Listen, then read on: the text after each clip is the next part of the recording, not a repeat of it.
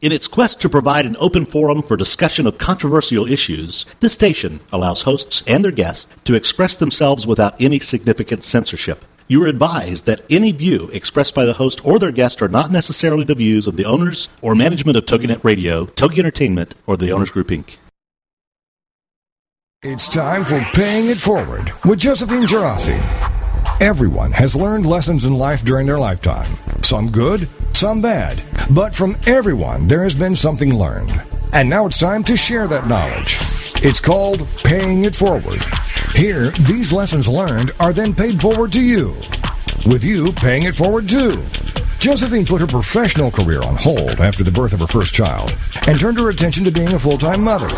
Well, three kids later, Josephine started her own company, MyMomKnowsBest.com and Glovies, but was dismayed by a lack of information that people would share to help entrepreneurs be successful. That's where Paying It Forward was born.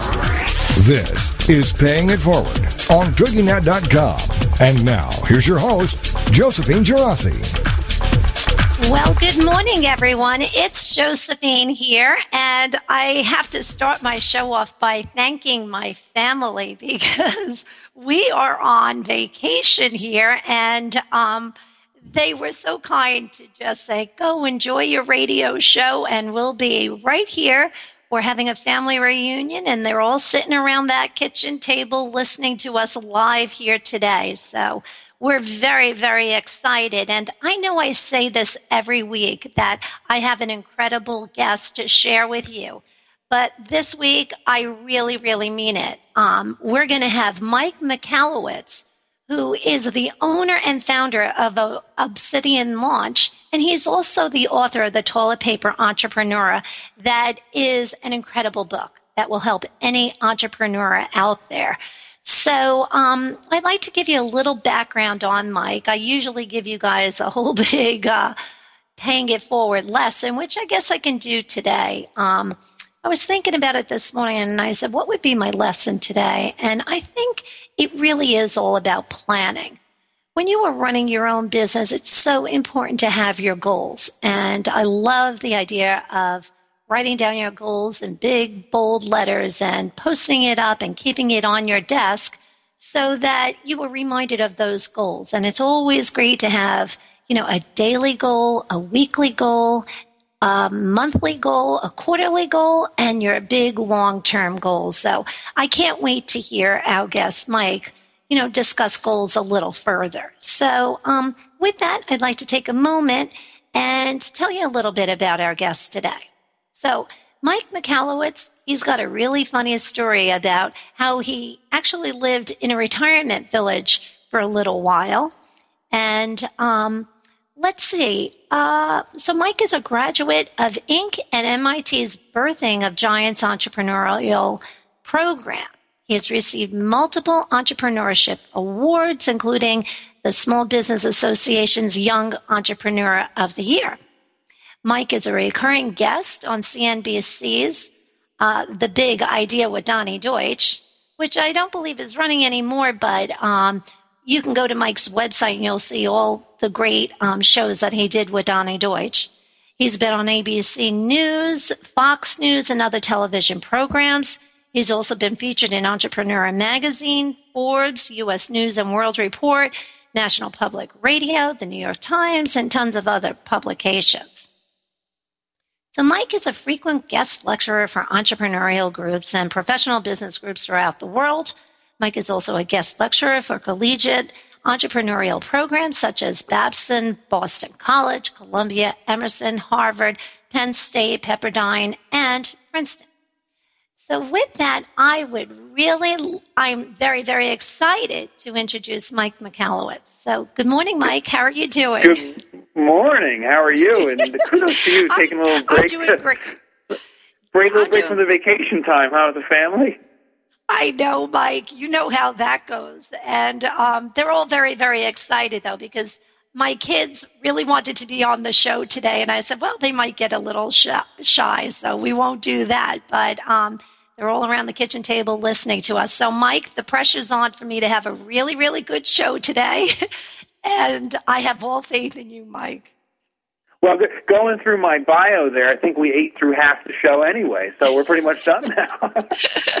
well, Mike, let me tell you, you're like one of the best guests I could ever have on Paying It Forward because I think you do an incredible job. I absolutely love your book. I was sitting on the beach reading it for the second time the past couple of days, and I just think you represent a true entrepreneur, and I can't wait to hear all about your tips um, on how we can help our listeners who are just starting out. Perhaps you can help them with some of your entrepreneurial tips. Maybe somebody who's thinking about writing a book, maybe you have some tips about that. But before we get started with that, I love asking this question, Mike. So, did you always think you were going to be an entrepreneur? No, no. And, you know, and I think my story is maybe a little less typical than you'd expect. I, I think a lot of people plan or expect to be an entrepreneur because their family, you know, their their father, their mother was an entrepreneur, so they they felt it. I, think a lot of people, uh, at least stories we read about, were you know kind of silver spooned, like the Donald Trump, where his father was a super successful, therefore he's it's kind of like given to him, and now his family, his children, his daughter, and his son are becoming super successful because he was. Or, or you hear the other story where someone that grows up in like a you know a ghetto in a in a very tough neighborhood, starving, fighting for their lives basically, and they become entrepreneurs as a way out. But uh, my story was very kind of middle class. Um, grew up in a family. My parents, my mother was a stay-at-home mom most of her life, and then we got out of high school. She worked. My father was uh, one job his entire life. So, uh, uh funny enough, uh, there was no entrepreneurial inspiration. I kind of kind of fell into it in a unique way. Mm-hmm. Yeah, I think it's great. But did you ever do a lemonade stand or a paper route when you were younger? No, like none of that stuff. And, and none. The only thing I did was uh, I used to sell um, cassette tapes. I'm sorry, I used to rent cassette tapes. So like the newest, greatest album would come out from like ACDC or something, and I would get all my savings, get it, and then I would rent it out to my friends. And so we were like, you know, 12 years old, and you couldn't, you didn't have enough money to buy a cassette tape or a, a 33 record uh, or 45. So I would go out and buy them and then rent them out. So that was, I guess, the closest I ever got to being an entrepreneur. Yeah, but how funny is that, Mike? I am telling you, probably 99% of my guests, when I really, really push them to think if they, whether they were an entrepreneur or not, when they were younger, a lot of times before the age of 12, they did something that sparked, you know, had the entrepreneurial spirit, and you definitely did.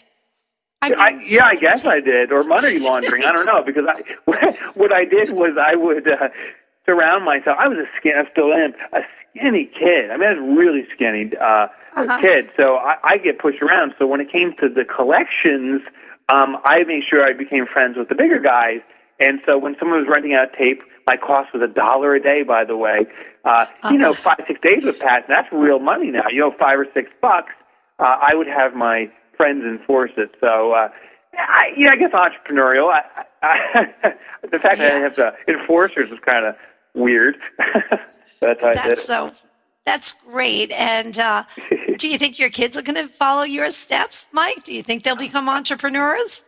I, I, you know, I don't know. I don't know. I, I think I think the, the kind of the first lesson to, to kind of share from my experience is entrepreneurship is not for everybody. It, it's mm-hmm. not something everyone should do.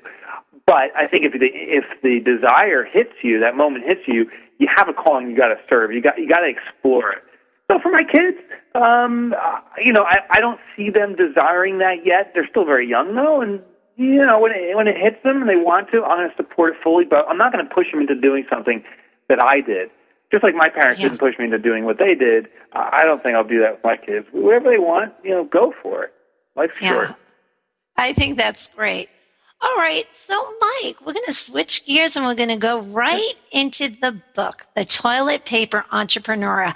What uh, an incredible, I just love the title because it always makes everybody take a double look at the book and say, does that really say what I think it says? and yeah. I think it's great. I, I love it. And um, what made you decide to really go out and write the book? How did that all come about? Well, it, it talks to what I believe is the the core of an entrepreneur. And I think we're misguided. We, you know, we see the, the covers of the magazines and stuff, and, and the Donald Trumps that I referenced, and the Mary Kays, and we think that entrepreneurship is kind of this glorious path to riches. And it, it can be a path to riches, but the path there is definitely not glorious. So, in fact, I came up with the title, and, and hopefully, you know, your family isn't sitting around eating a late breakfast right now because I'm going to destroy their appetite, uh, and whoever else is listening. But the analogy is entrepreneurship is kind of like the bathroom experience. And the, the cover of my book is is that three sheet experience we've all had when you look over and it's like, oh my God, there's just three sheets here. But no one in the bathroom gives up and says, you know, life is over. I'm going to sit here until I die. We, you know, root through the we root through the garbage can. Uh, we do whatever it takes. We tear up the cardboard roll if there's one left. We, we do whatever it takes to succeed. And entrepreneurship's the same way. We we never will be in a position where we have a full roll of cash or a full roll of decks of contacts. All those resources aren't there. We are going to be caught short-handed more often than we expect. And the definition of successful entrepreneur is a person that is willing and able and desirous even to root through the dumpster of life, if you will, and pull mm-hmm. out uh, crazy ways of getting the same job done, but with of with very few resources. And if if you're willing to live an entrepreneurial life that way, where you're willing to do to break the rules, if you're willing to and, and desirous to find alternative paths to get there that can't be achieved, or that that people think can't be done, especially without money, then you have kind of the blood of what makes a successful entrepreneur. And, and that, that's kind of how I came up with that title. We're already doing it in our personal lives in the bathroom when we get stuck, you have to take that same mentality into the entrepreneurial world. Yeah, I think you're so, so right, Mike. And this whole idea of people out there thinking that entrepreneurship is so easy. I mean, I can just talk to the mom entrepreneurs out there, and uh, lots of us had pretty successful careers. And, you know, I just know for myself when I decided to come up with the idea for my Glovies product, I said, this will be a great opportunity for me to stay home with my kids. But um, I, we're actually coming up on a break right now. But, Mike, um, I'll tell you a little bit more about how staying home and working from home, sometimes you spend less time with your kids than you think. But we'll be yeah. back in just a moment. Thanks.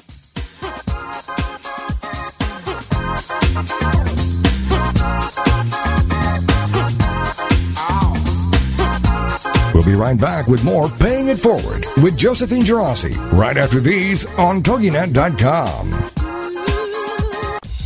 Critical thinking in the real world.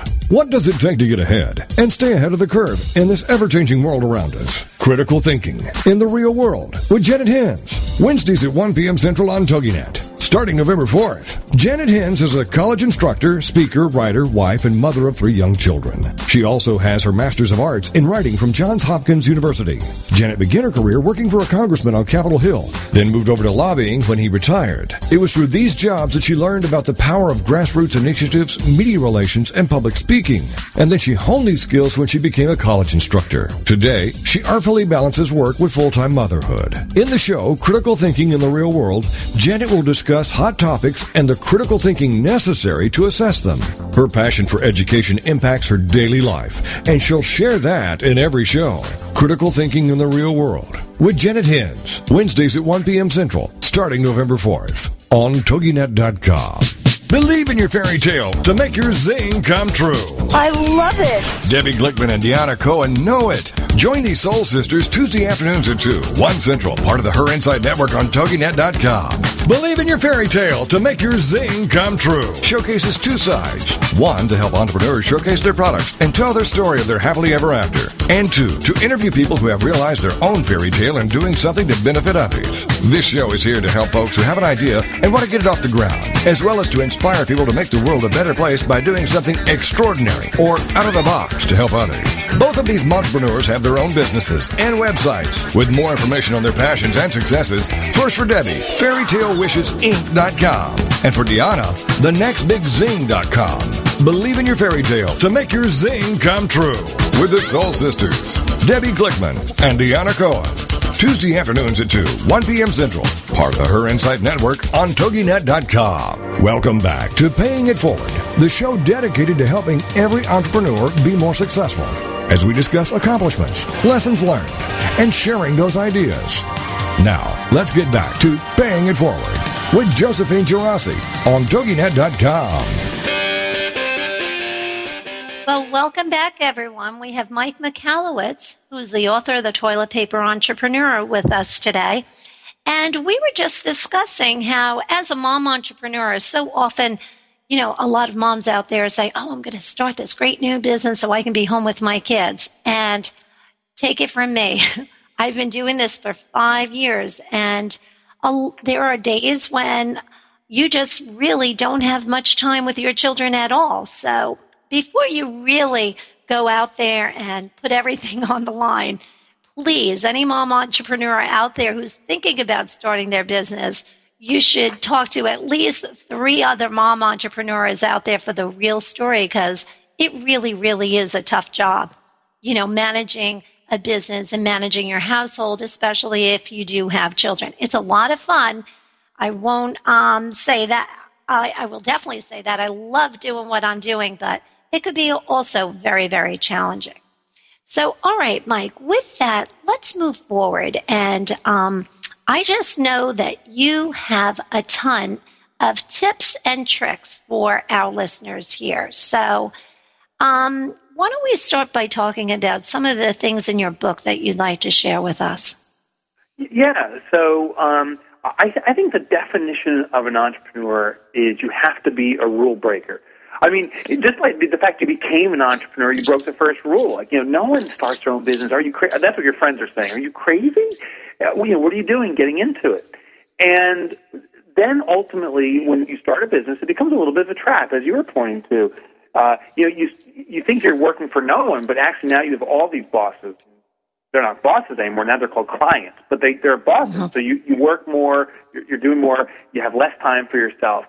So you need to find shortcuts. So the, the toilet paper entrepreneur, the book is all about the kind of the mentality and the how-tos of pulling those tricks out of that dumpster. So, so I'll share I'll share a couple with you. I think that might be interesting to, to, to the folks listening in. You know, one of the classic things an entrepreneur must do once we get started is we need to advertise. We need to get marketing exposure. I mean, if no one knows about us, of course we're not going to consume our service or our product. So here's a little trick I've been using that works wonders, and I think anyone listening right now has to write this down.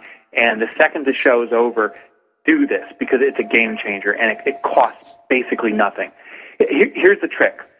Unfortunately, you know, with this economy, Joe, you know, there is a lot of competition going out of business. But for us, that's kind of good. And what you do is next time you're driving down the highway, look at the billboards out there for your competition and write down the numbers they have listed on those billboards. Uh, go into the yellow pages and check if they're still advertising there. Check the numbers they've listed, and definitely go to their websites and check the phone numbers they have listed.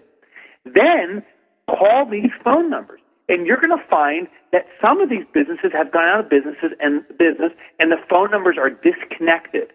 So, because they bought the advertising for the billboard or the yellow pages or set up that website um, in advance, it's still running, but the phone number is disconnected. Call your phone company, your local carrier, and tell them to redirect that phone number to you. And mm-hmm. well, you got to recognize these billboards, these advertisements, these websites are still bringing in traffic. It's still bringing visitors, and people are calling these numbers. So instead of getting a disconnected number, have it ring to you. And when you pick up, you can say, hey, we're sorry to say that the number you're calling, is coming out of business, but we have taken over uh, the responsibility of serving our clients. So we're here to serve you. And literally, if you do this one little trick, it costs practically nothing to redirect the phone number, a disconnected number. You will get your phone ringing immediately with no advertising costs because those costs have already been incurred by all your competition that's gone out of business. Wow. That's such an incredible idea, Mike. So what should we do? We we would call the telephone company, and then we would probably just be charged a connection fee or something. Is that it? Exactly. My, my phone. I'm located right outside New York City. My phone company is Verizon here. I call Verizon. I say, "Here's the number I want. I like to redirect it to me." They charge uh, something like a ten dollar fee to reconnect the line, and then the normal, you know, line fees. But you do it, and it, it is funny because I've done this myself. Um, I've done it for uh, some of my clients too, and literally the number changes, and sometimes within minutes, the first phone call comes in. These are people actively seeking uh, your services or services like yours, and now they're calling you. So it's a great, great technique to do that. And, and there's a lot more out there like that. You just have to think outside the box. You have to be willing to do stuff that's different. Yeah, of course, not to pitch myself too much. You can buy my book, the tips are in there too. but you just have to be ah. willing to use a different type of mentality. I think that's why I like your book so much, Mike, because as entrepreneurs, most of us do think out of the box. And your book is just all about that. And you really, like you said earlier, you really don't have to spend a lot of money. You just have to be really, really creative on how to get the word out. Doesn't matter how good somebody's book is or how good somebody's product is. It doesn't matter unless you can get the word out that you're actually you exist. And that I love yep. that idea. So competition. Yeah, you know, it starts with just being. It, it starts with asking ourselves a better question. I think a lot of us sit there as entrepreneurs and say, "Why can't I? Why am I not making progress? Why am I not successful?" And our brains are tuned that when we ask a question like that, we will find the answer. And we'll say, well, you're not successful because you're not trying hard enough or something. We'll, we'll, we'll always find an answer. But if we ask a better question, if we constantly say to ourselves, how can I achieve X without any money? How can I get tons of advertising with no money? How could I get my product on the shelves of major retailers without having a distributor, for example? And when we ask ourselves those questions, all of a sudden, the right answer, sometimes 3 o'clock in the morning, other times when you're in a shower, pops in your mind. And then we have mm-hmm. to go for it. And, and just, I'll give you one more example. Uh, that, by the way, that question of how do I get my product on major retail shelves without a distributor, that was a question I kept on asking myself. When I came out with my book, The Toilet Paper Entrepreneur, um, when it came out, I didn't have the backing of any uh, distributors. I didn't have a major publisher backing me, but I wanted to have a top-selling book. So I kept on asking myself, how do I achieve this without yes. the traditional backing? And it happened for me. I came up with the, the answer at some bizarre time, and this was the trick I used. And, and anyone listening, you can do this exact same thing. Uh, and do it before it's too late, because I think other people are going to catch on and start doing it, and it's going to burn out. But what I did was I printed up my book. Um, I called all my friends uh, in my neighborhood and my old friends from college and, and any business colleagues I had, and I said, I, I want to ask you a favor.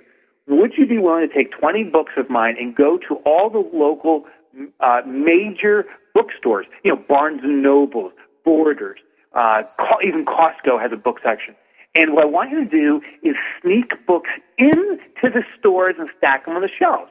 It's like the reverse of stealing. We were bringing merchandise into the store and stacking the shelf. And the idea was that people, customers would go there, hopefully be, uh, uh, catch the attention of this book because of its title and, and be interested in buying it. And then when they went to the cashier, there would be utter confusion. You know, the cashier would be like, we don't sell this book. And the customer said, well, but you own, you have it here. I want it. Like, well, I'm sorry, we don't carry that. I mean, there would be a fight over my book. And yeah. sure enough, sure enough, uh, it worked. It happened at Barnes and Nobles. Um, we we ultimately got stories from from people that tried to buy it. They had this confusion at Barnes and Nobles. Managers were called in. The moral of the story is um, about three months after doing this, I got a call from Barnes and Nobles. I was scared when I picked up the phone. I thought they were going to lecture me, but they ordered two that skids. Is, That's three three thousand books from me.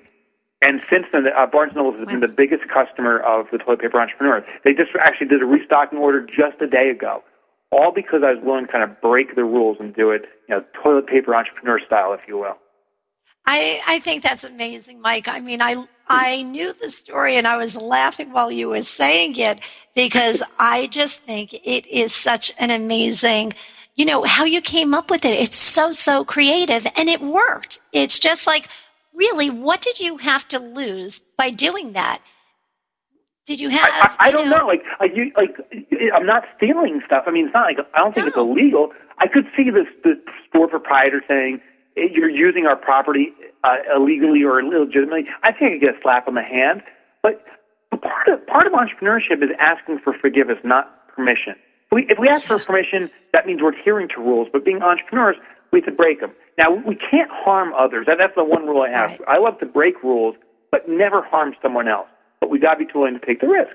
So if, if someone makes a product for supermarkets, sneak it in. See what happens. Go Yeah, for it. I I love the idea, and perhaps I'm going to have to try it with my glovies, Mike. I'll just have to, you know, go into Babies R Us and accidentally have it fall out of my diaper bag, and if it's on the floor, it's on the floor, right? Heck yeah. Heck yeah. And if it's in the primo perfect uh, merchandising shelf they have in the prime spot, hey, it may fall right there too. I mean, it, it, try it out. What do you have to lose? And, and ultimately, by the way, as an entrepreneur, if we really believe in our product, I really believe in my book, you really believe in your glovies, we know we have great stuff.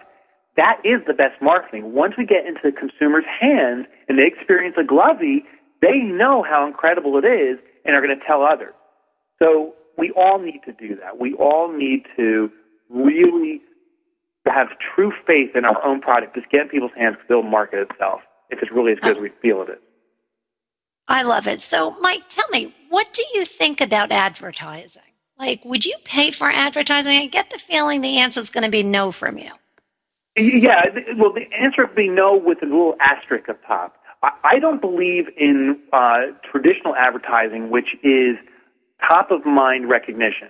You know, we're all told like the more you pump out your name, uh, the more the consumer is likely to buy you when they're ready to buy. The problem is we can't compete with Procter and Gamble or Nike or whoever our major competitors are. They can blow us away on budgets. The asterisk is there is what's called direct marketing, and that can be very effective. Direct marketing is where you advertise. I do mostly on the internet, but you could do it in print media online, where uh, the person that sees the advertisement um, has um, a code or some way of us tracking um, the effectiveness of the ad. So a, a coupon, for example, is a form of direct response marketing, where someone will bring in the coupon to our store and we can see if it works. The- beautiful thing about direct response marketing is we can tell in a very quick, uh, short time frame, aka little cost associated with it, we can tell quickly if our advertisement's working or not. So in certain arenas, it does work. The other tip is we have to speak very aggressively in our advertising to our very tight community. A lot of us think, oh my God, if, if 10 million people saw my product, uh, you know, at least 1% would buy it, and that would be 100,000 sales. I would be so rich. I- Ironically, that doesn't work. We're better served if we sell to the 10 people that will be ravenous over our product and spend our efforts there. Because if we close 5% of the ravenous people, then we're serving ourselves well. We did good. Oh, that's great. So, Mike, we're going to talk more about niche markets in just a few minutes. We'll be right back from Sure. this break.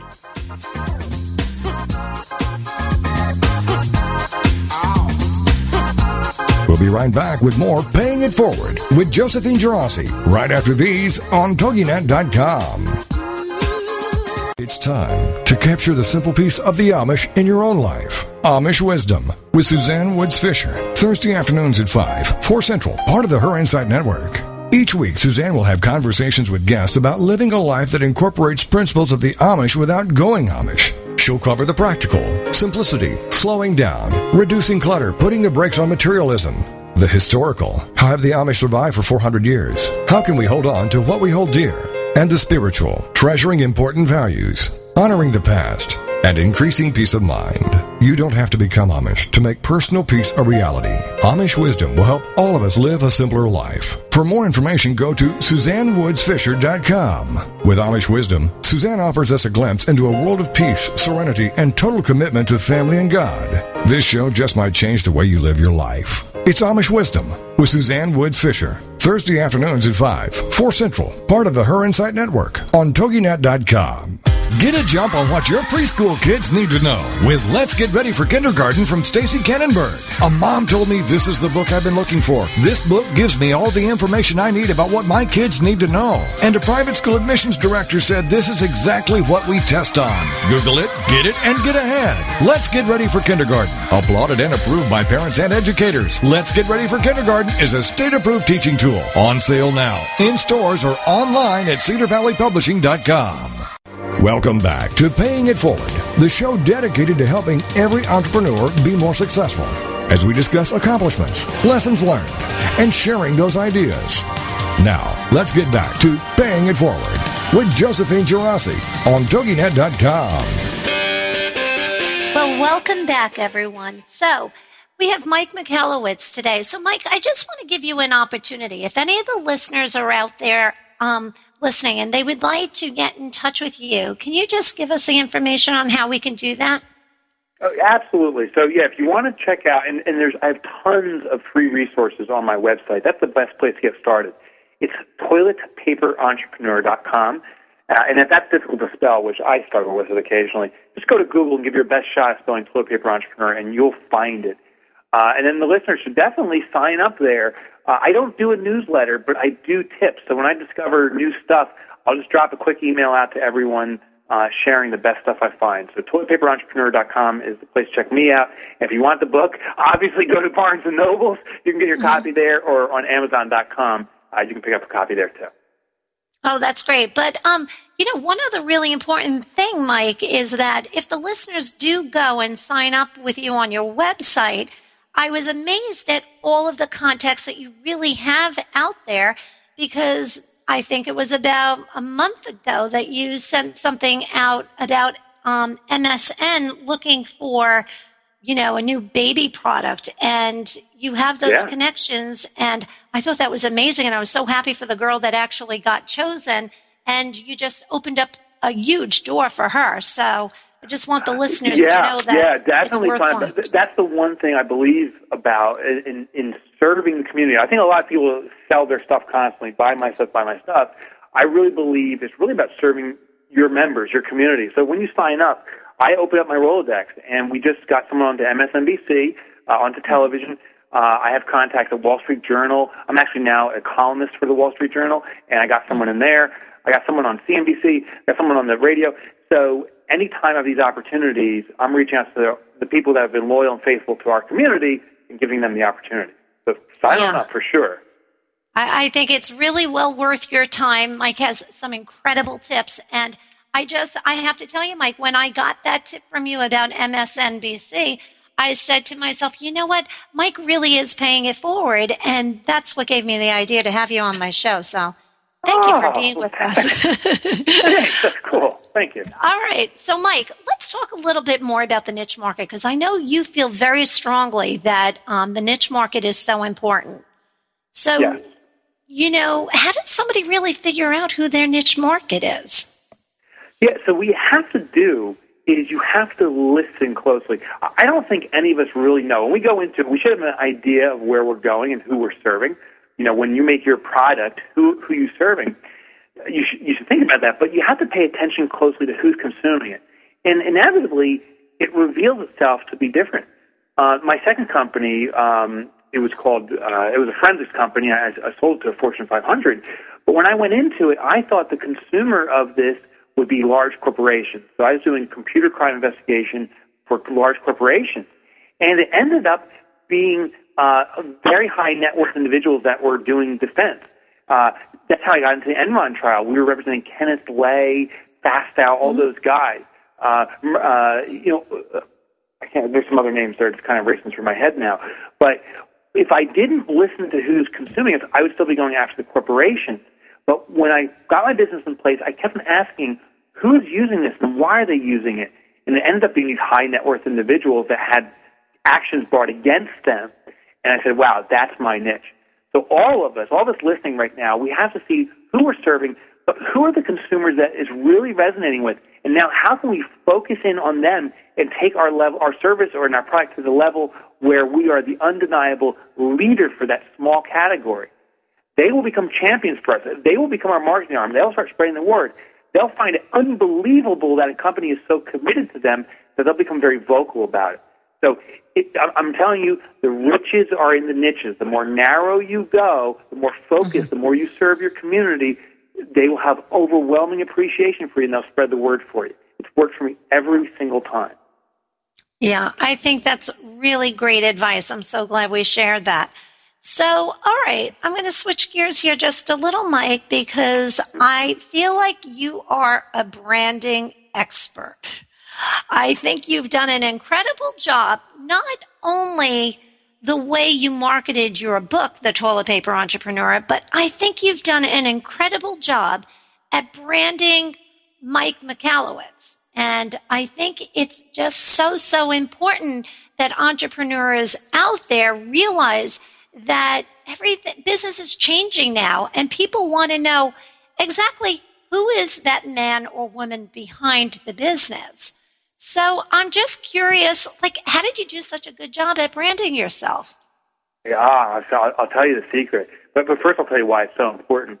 Is if we brand ourselves, this is the new version of marketing now. It used to be you branded a thing, Crest toothpaste, uh, Fast Company magazine. These were branded things.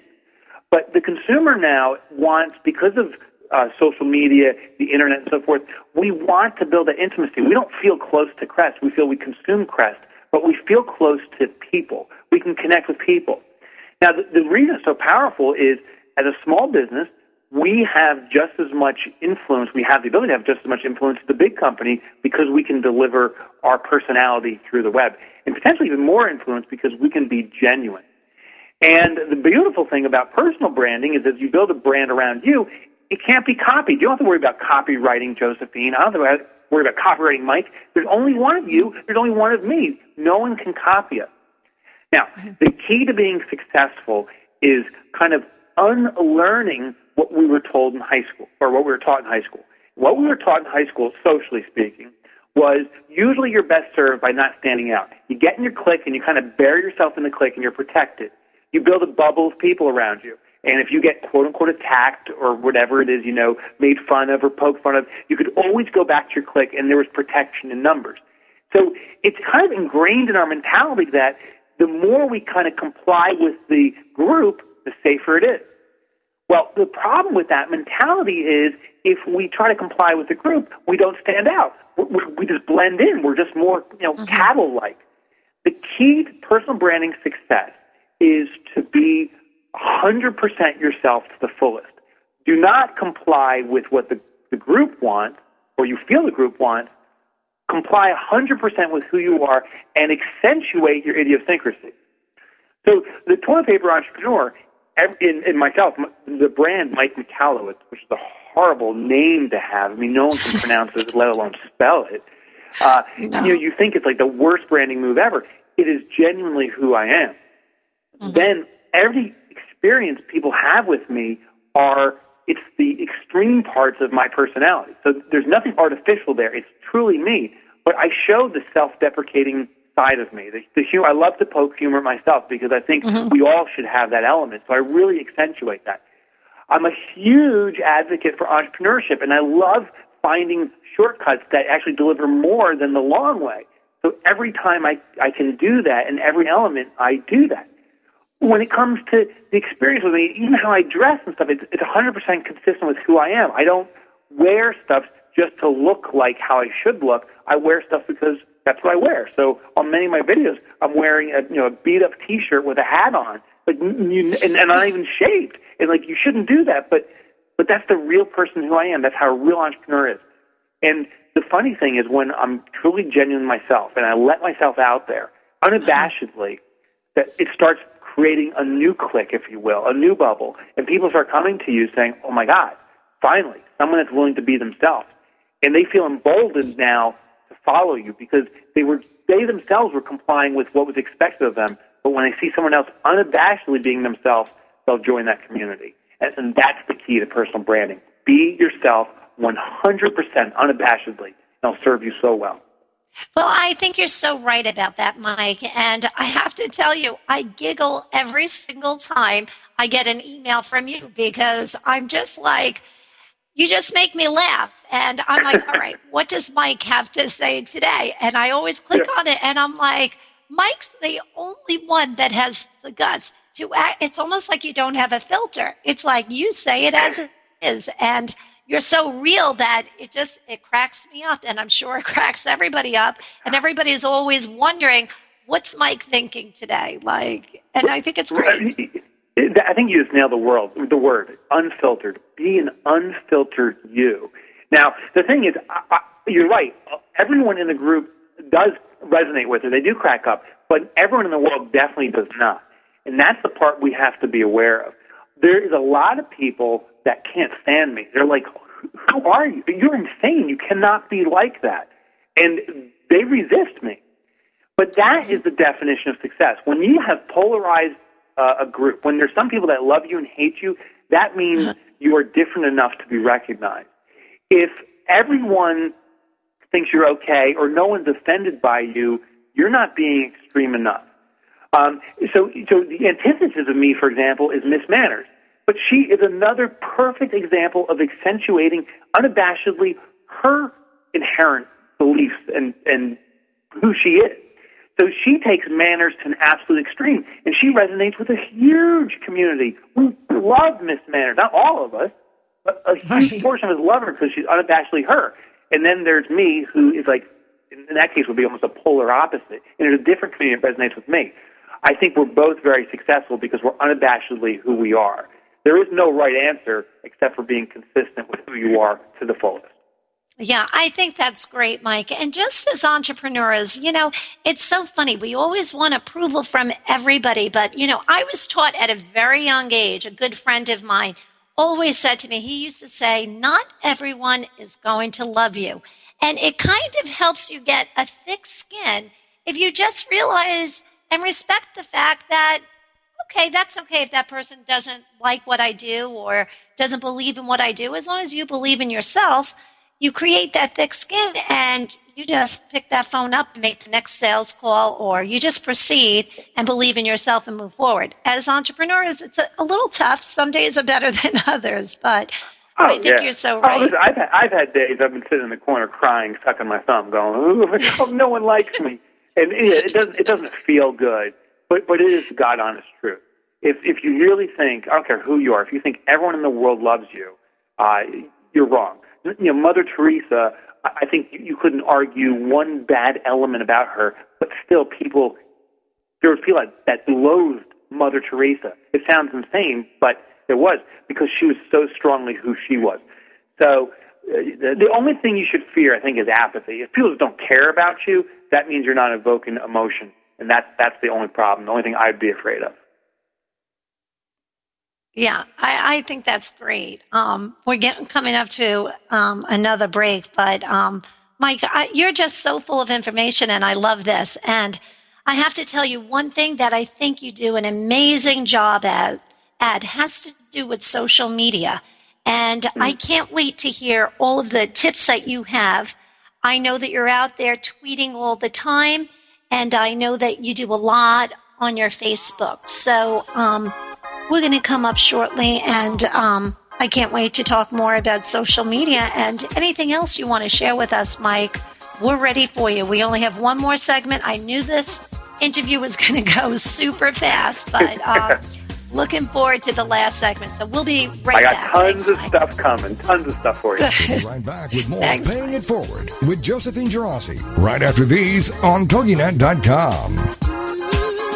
Exploring the world from the kitchen counter. It's Kitchen Chat with Margaret McSweeney. Fridays at noon Eastern, 11 a.m. Central on TogiNet.com, part of the Her Insight Network. Margaret is a busy mom, an accomplished writer, a former banker, and a woman with a heart for charity. Margaret believes the kitchen is more than just the heart of the home. It's the heart of the world, and food is a universal language. Join Margaret each Friday at her kitchen counter as she chats with authors, chefs, doctors, bankers, publishers, artists, and many other interesting people who will not only share what's going on in their lives and professions, but who also will share their favorite recipes. Now, being an adult orphan has touched and changed Margaret in ways beyond measure, yet she turned it into something positive with Pearl Girls. For more information on Margaret and her passion for cooking and charity, check out her website, margaretmcsweeney.com, and her blog, From Finance to Fiction, at blogspot.com. Come hungry for more than just food. It's food for the soul. Fridays, noon Eastern, 11 a.m. Central. It's Kitchen Chat with Margaret McSweeney. Celebrate Green is coming to TogiNet Wednesdays at noon Central Time, starting November 4th. The mother daughter team of Lynn and Corey will have you going green and loving it at no time at all. As heard on Martha Stewart and Disney Radio and seen blogging for HGTV, Lynn Colwell and Corey Colwell Lipson are unapologetic evangelists for greening every aspect of life, especially holidays and celebrations. Based on their book, Celebrate Green, they're putting the meaning in the greening with their simple, fun, eco friendly, affordable ideas. From their start with Green Halloween to tips, tricks, ideas, and projects for every holiday. You'll love Celebrate Green. You can check them out online too at celebrategreen.net and greenhalloween.org for more information, the newsletter, the blogs, places to shop, cool extras, and so much more. So get ready to celebrate green, the radio show with Lynn and Corey, Wednesdays at noon Central Time, starting November 4th on TogiNet.com. Welcome back to Paying It Forward, the show dedicated to helping every entrepreneur be more successful as we discuss accomplishments, lessons learned, and sharing those ideas. Now, let's get back to Paying It Forward with Josephine Geraci on TogiNet.com. Well, welcome back, everyone. I cut the music short because I want to use every minute here, Mike. so, um, so we have Mike Michalowicz, um, the founder and owner of Obsidian Launch and the author of The Toilet Paper Entrepreneur. And Mike, before we get started with the last segment, I would love for you to just um, share with our listeners. Perhaps they're going to be someplace where you might be giving a speech or something. Do you have anything interesting coming up? Yeah, I, I am speaking. Um, eBay actually hired me to, to speak throughout the country um, to their community but it really ends up it, it's really inviting to any entrepreneur. So if you want to check me out, I'm going to i'm want to say like 99% sure it's San Jose. If you go to eBay on location, check it out. September 1st and 2nd, I'm speaking out there. I think there's six or 700 people going to be out there. Definitely come out. I'm speaking. There's some other uh, big time keynotes also. So that, that's the next event.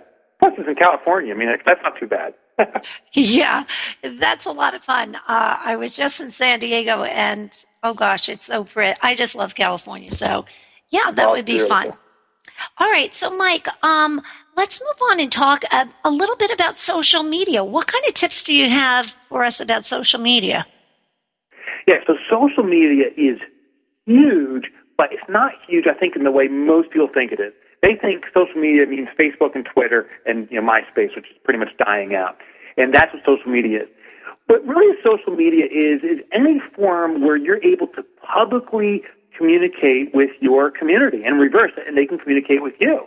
So email actually is a huge form of social media that's underutilized and under misunderstood. And Obsidian Launch, my company, we're, we're working with clients now. Actually, I just got a call from a, a major gubernatorial candidate that wants our assistance in understanding how email communications work. So we work with a lot of companies and teach them email. So when it comes to social media, I think uh, all of us, everyone listening, has to understand it's not just Twitter and Facebook. It's email, it's a blog, it's video, it's all this stuff. Now, he, here's the big trick you got tip or trick you got to take out of this this uh, interview is less is more. If you try to do all these places, all the different spots, and you do poorly, it, it's going to uh, your consumers that read that will think poorly of you. I call it ports of entry. And the real quick analogy is I'm here in New Jersey, right outside New York City. If you've never been to New Jersey before, I've only traveled through, you probably feel we are the armpit of the nation. And unfortunately, we deserve that term because our ports of entry are horrible. The, the Newark airport for New Jersey is in an industrial park. The major roads go through industrial areas too. And if you, our Twitter and our Facebook, and if we're not managing correct, that for our consumers are our ports of entry. And if their first experience is a negative one in any of those areas, they're going to think we are the armpit, if you will, of the industry. So before you jump, jump into any of those, take one thing on at a time. And I suggest always start with a blog because a blog is a central community that you have control over.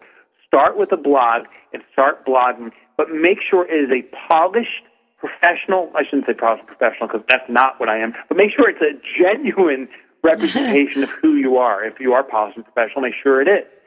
And as customers come there and prospects come there, their first impression will be positive. Once you've got a foothold on blogging, then do the next thing, which may be Twitter, and make sure that's congruent with the feel of who you are. Then the first impression will be positive. Then expand to Facebook. Then do that. If you try all at once, that's what a lot of people do, it's usually a very poor representation of who you are, and it actually dissuades customers from coming to you. So, Mike, I think that's a great idea. Now, I have to tell you, I did exactly what you told us not to do. Okay. Confession made right here. And I thought it would be great to start a blog. I absolutely love to write. So I thought it would be really, really easy. Truth of the matter is, blogs are really hard to keep up with. And um, are you familiar with HARO, Mike? help a reporter I am. out? Yep. Love yeah, HARO. I, I love HARO. And what happened was I started to realize that HARO has done a tremendous job for me as far as public relations. And I'll tell you, Mike, I'll share with you a really uh, fun thing that's going to happen. I told my listeners a couple of weeks ago that I responded to a HARO query and they were looking for somebody who wanted a makeover. And this was like a year ago. And I said, Oh, I would love to do it. I was working out with a trainer the whole entire thing, right? Mm-hmm. Of course, Mike, what happens is it didn't pan out, which I was like, okay, don't worry about it. But they wanted to keep my information on file. So I said, okay, sure. They keep the information on file. What do you know? Like three months ago, no trainer anymore, eating Oreo cookies with my kids that night, Mike. and they call me back. I'm like in a panic. And I'm saying to myself, there's no way, there's no way. So they didn't really tell me who this makeover was. So I just got the phone call last night. It's completely confirmed, even though I never believed this stuff is going to go through. But they said, no, this is really happening. Who do you think it's happening with, Mike? It's, does the name Jaclyn Smith, Charlie's Angels, ring a bell?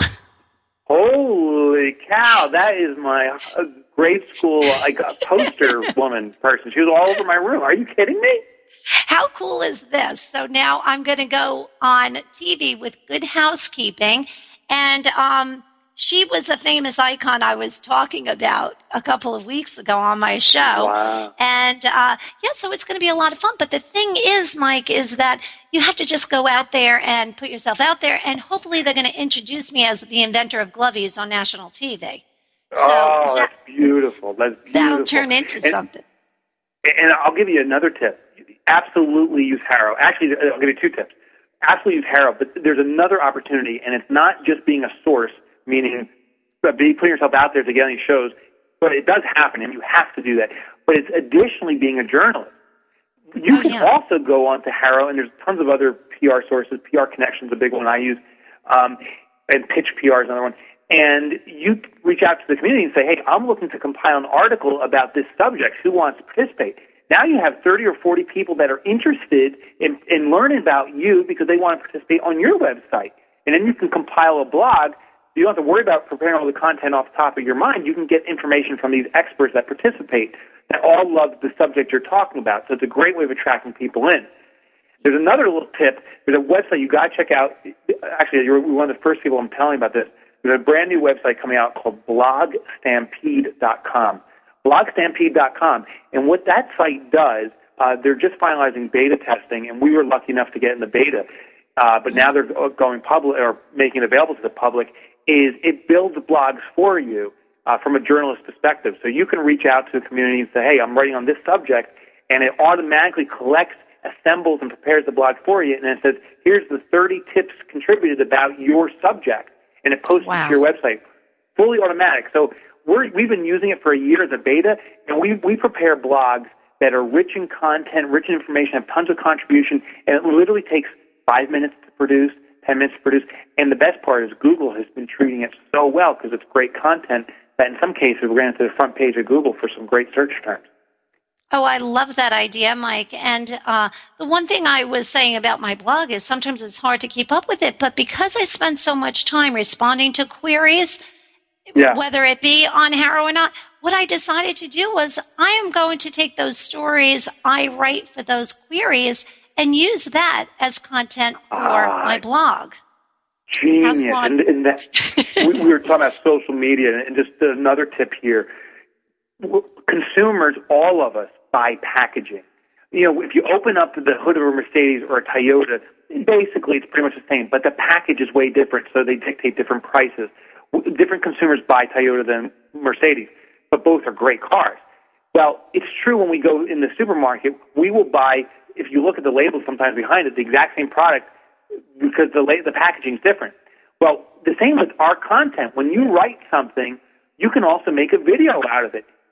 Share the same message, but different consumers will consume or buy, quote unquote, if you will, the video versus the text because that's how they consume. So when we do something one way, written, we have the responsibility in doing it multiple ways. Live presentation, video presentation, audio, um, or whatever you can think of.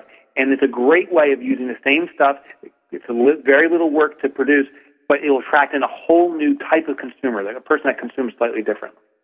Yeah, you know what? That's such a great tip, Mike. And I have to say, I think you do an incredible job as far as your videos because a lot of times uh, I dread clearing off my desk. I have to tell you, being a sole entrepreneur, I sit in my office and I have piles and piles of things all over my desk. And the one thing I try to clear off my desk every night and do you know how I do it? I will like go to your website and click on your video and it helps me clear off my desk quicker because I have something. Because you want to get the hell out of there, right?